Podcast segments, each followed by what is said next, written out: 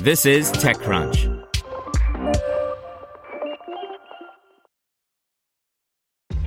This episode is brought to you by ShipStation.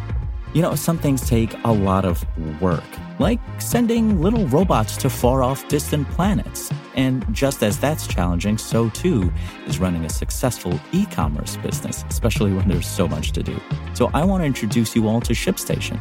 Now, I love using ShipStation because of its easy to use dashboard, which makes managing orders and printing labels a breeze and super smooth. Oh, and the customer service is just out of this world.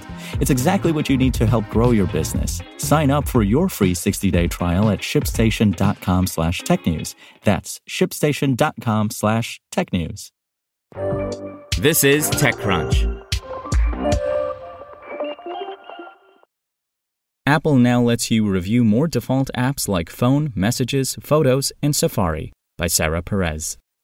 Apple finally put itself on equal footing with rivals by allowing users to rate and review its own first party apps for the first time this fall, amid increased regulatory pressure ahead of a likely antitrust investigation.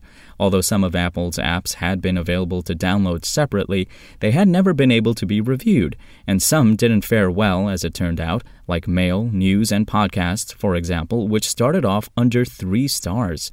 Now, Apple has opened up a few more first party apps to the App Store for ratings and reviews, including the phone app, Messages, Photos, Safari, and others. The change was first spotted by developer Kosta Eleftheriou, who has been a prominent figure in pushing for App Store reforms, particularly on the matter of App Store scammers.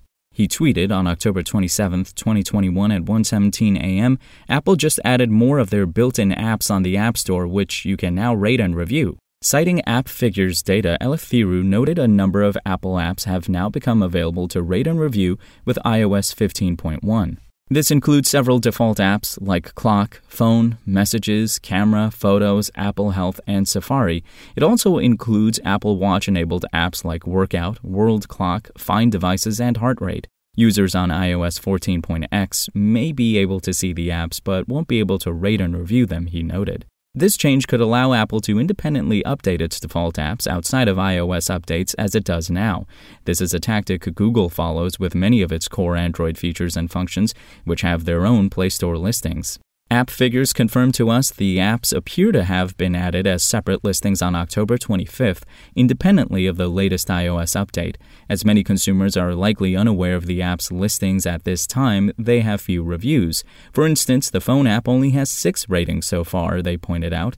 Messages has just a handful of ratings as well, but they're positive, giving the app 4.7 stars. A screenshot embedded in the text version of this article shows these apps' ratings. Oddly, Safari, which has four ratings so far, has an age rating of only 4 plus for its web browser, while its rivals like Chrome and Firefox are rated 17 plus, as are other web browsers. It will be interesting to see how well these apps hold up as more people discover they can rate and review Apple's default apps. Hopefully, by opening themselves up to consumer feedback, Apple will be motivated to make the changes users want to see in these built in apps and get alerted earlier to possible bugs as they arise. Spoken Layer. To hear everything you need to know about the week's top stories in tech from the people who wrote them, check out the TechCrunch podcast, hosted by me, TechCrunch managing editor Darrell Etherington. Each week, we go in depth on two or three of the week's top stories from in and around the startup ecosystem. And I'll be joined by the TechCrunch experts who covered them. They tell us why the news is so important and what they think matters most to you, our listeners, whether you're just interested in tech or that's where you make your living. New episodes drop every Saturday morning, so be sure to subscribe to the TechCrunch podcast wherever you listen to podcasts.